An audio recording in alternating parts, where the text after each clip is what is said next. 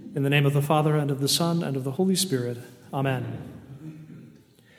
In these Sundays after the Epiphany, the Church provides us readings with, uh, with theophanies contained within them. And a theophany is, is a revelation of the presence of God. And so we have these readings that give us gospel scenes where the Lord is revealing who He is. In the ancient days of the church, in the very earliest days, the Feast of the Epiphany would celebrate uh, all of the theophanies at once. You would celebrate the moment when the wise men representing the Gentiles perceive who Christ is and offer him their gifts, acknowledging him as a king, as God, and as one who is to suffer. They celebrate also the baptism in the Jordan when the Trinity reveals himself as he is, the Father's voice from heaven, the Spirit descending as a dove on the Son, and the revelation of the Trinity at that moment. And they also celebrate what we hear in the gospel today the wedding at Cana. And we often uh, don't necessarily, we, we don't necessarily often think of the wedding feast at Cana as a theophany, as a great moment of the revelation of who Christ is and what his mission is. We perhaps more frequently think of the wedding feast at Cana as one of the many miracle stories among all of the miracle stories, another moment of Christ taking mercy on, on someone, taking pity on someone, and demonstrating divine power in doing so. We think of the wedding feast at Cana because of what it tells us about Our Lady and the way that she goes to the Lord for us, to request things for us, and to help us with our petitions. And we also think of this moment as the time when Christ, by tradition, sanctified holy matrimony, raising it from the level of what the church would call a natural sacrament, a sign of the divine presence written into creation, written into nature itself, before the coming of Christ, raising it from that to an actual sacrament of the church, an effective sign of Christ's presence among us, an effective giver of grace within the new Christian order. Just to run down quickly, what are the things we normally think about with the wedding of Cana? But it's much more than all of these. It is so much more than all of these. So much more. It is a revelation of the entire mystery of salvation contained in Jesus Christ. It is the revelation of all of these. Because what happens? And how do we know that it's getting at the heart of everything? Well, the first thing we know comes from that exchange between our Lord and our Lady, right? Often we hear that translated uh, into English as um, sometimes Woman, what has your concern to do with me? And unfortunately, it's not a great translation. It sounds as though our Lord is really rebuking Our Lady for bringing this concern to him. It sounds like he's putting her at a distance because she's brought to him something very pedestrian a lack of wine at a marriage, a lack of wine at a wedding. But it's something more than this. The Greek is actually tisemin kesi. What is this to you and to me? What is, what's going on? Essentially, is what he's saying. Mother, woman, what is going on? And when Christ uses that term woman, he's keying us into something else as well. That term is not used uh, in a pseudo derogatory or dismissive sort of sense. When the Lord Jesus, and in fact the entire scriptures, call somebody simply woman, uh, it's understood as someone who represents all that God intended for woman when he made male and female in the beginning. Right? He's speaking to her as though he is speaking to Eve. Right? When he says woman, he's speaking to her as in her capacity, in Our Lady's capacity, as the new Eve, as the new mother of all the living. And he says, what, what, What's going on? What is, what is, uh, what's the matter? And when he does say, You know it's not my hour yet, our Lady says, They have no wine. He says, You know it's not my hour. What does Jesus mean when he says his hour? Why does he care? It's not my hour. Does he just say it's not time to start the miracles yet? It's not time to, to, to go about this. I'm too tired to work a miracle or something like this? Clearly not. Clearly, this is not what he's saying. When Jesus, especially in John's gospel, talks about his hour, he means the hour of his death. He means the hour of his crucifixion and death. He'll reference it later. He'll say, The hour is approaching, or he'll talk about his hour. And that's his hour on the cross, his moment of, of suffering for our sake and offering himself in sacrifice that we might have life. So when Mary comes to him, speaking about this miracle, asking for him to do something, saying, They have no wine, our Lord doesn't simply say, Why are you bringing this to me? I would rather not work a miracle, but if you ask, I'll do it. He's saying something else. He's saying, perhaps we could translate it this way or understand it this way.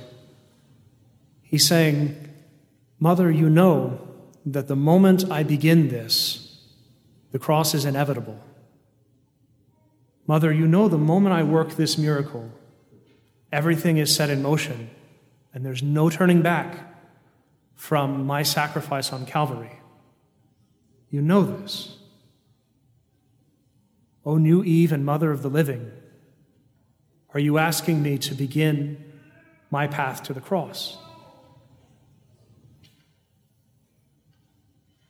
And no one answers. She simply goes to the attendants and says, Do what he tells you. And Christ works the miracle, and we're told this was the beginning of his signs and the revelation of his glory, and his disciples began to believe in him. But then what does he do in the miracle itself? This changing of water into wine. It's a changing of something natural into something divine. We should notice this. Whenever we mix the chalice in the context of Holy Mass, we pray in loose translation. We use actually the, the, the um, oration, the collect from Christmas Day, interestingly enough, which is a collect written by Pope St. Leo the Great back in the 400s, which is incredible. It says, By the mystery of this water and wine, may we come to share in the divinity of Christ, who has humbled himself to share in our humanity. And we're understanding that the, the wine there represents the divinity of the Lord in which we will partake. And the wine represent, uh, the water represents the humanity that he has taken on for us. And wherever we see water and wine in the, in the Holy Scriptures mixed together, they're the sign of the Lord's blood.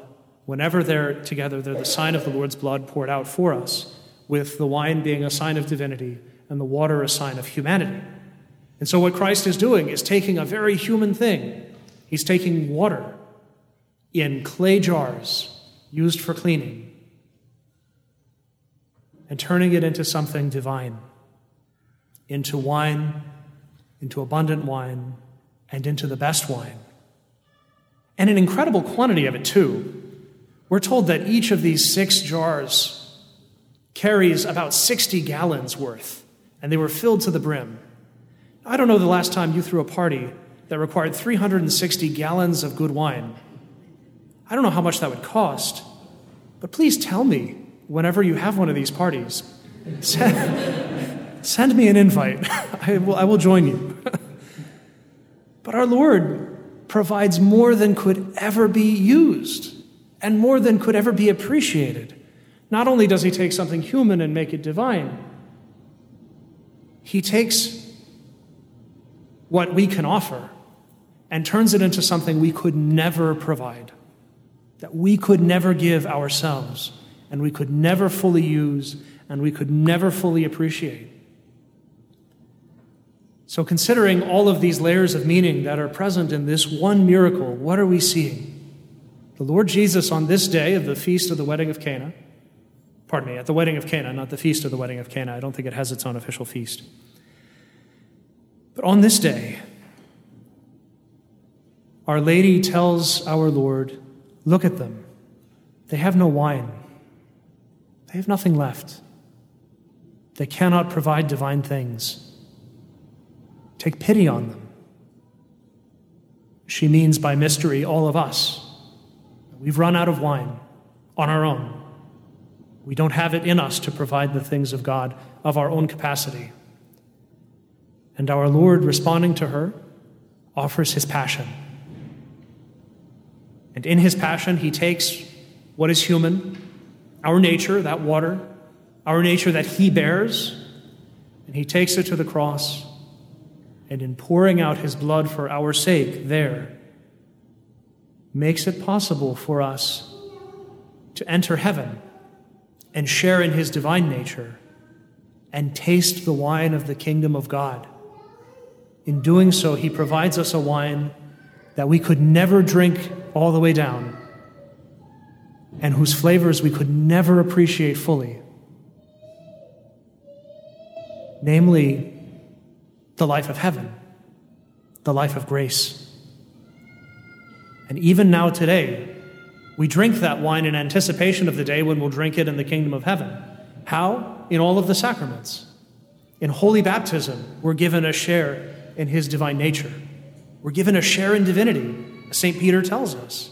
And as we remember every time we mix the chalice at Holy Mass, we receive a share in his divinity. In Holy Communion, we consume his body, blood, soul, and divinity.